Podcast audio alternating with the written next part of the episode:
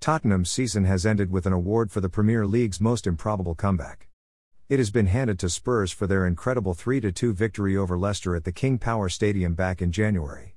Four minutes into stoppage time, Antonio Conte's side were 2 1 down, only for Steven Bergwijn to score in the 95th and 97th minute to clinch three points, which ultimately proved pivotal in the race for Champions League qualification.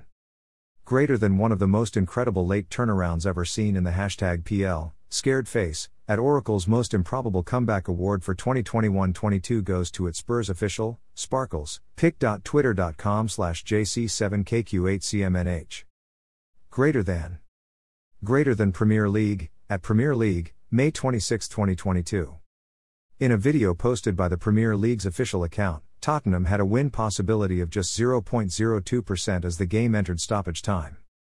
That increased to just 1.5% when Bergwijn netted the first of his two last gasp goals. Spurs claimed the inaugural award on the basis that their 0.02% chance was the lowest probability of victory of any moment from any game in the Premier League this season.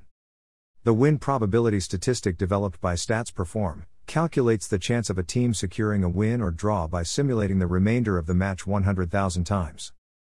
Their award win got a mixed reaction on social media in response to the Premier League's official account. One user commented, Wara, what a trophy for Spurs, while another used wrote, Since when did the Premier League turn into an award show? Swear they've created a dozen new categories this season. Tottenham have famously been the victims of defeats like the one Leicester suffered, with many pundits and fans using the word Spursy to describe such a situation. Adapted from Daily Mail.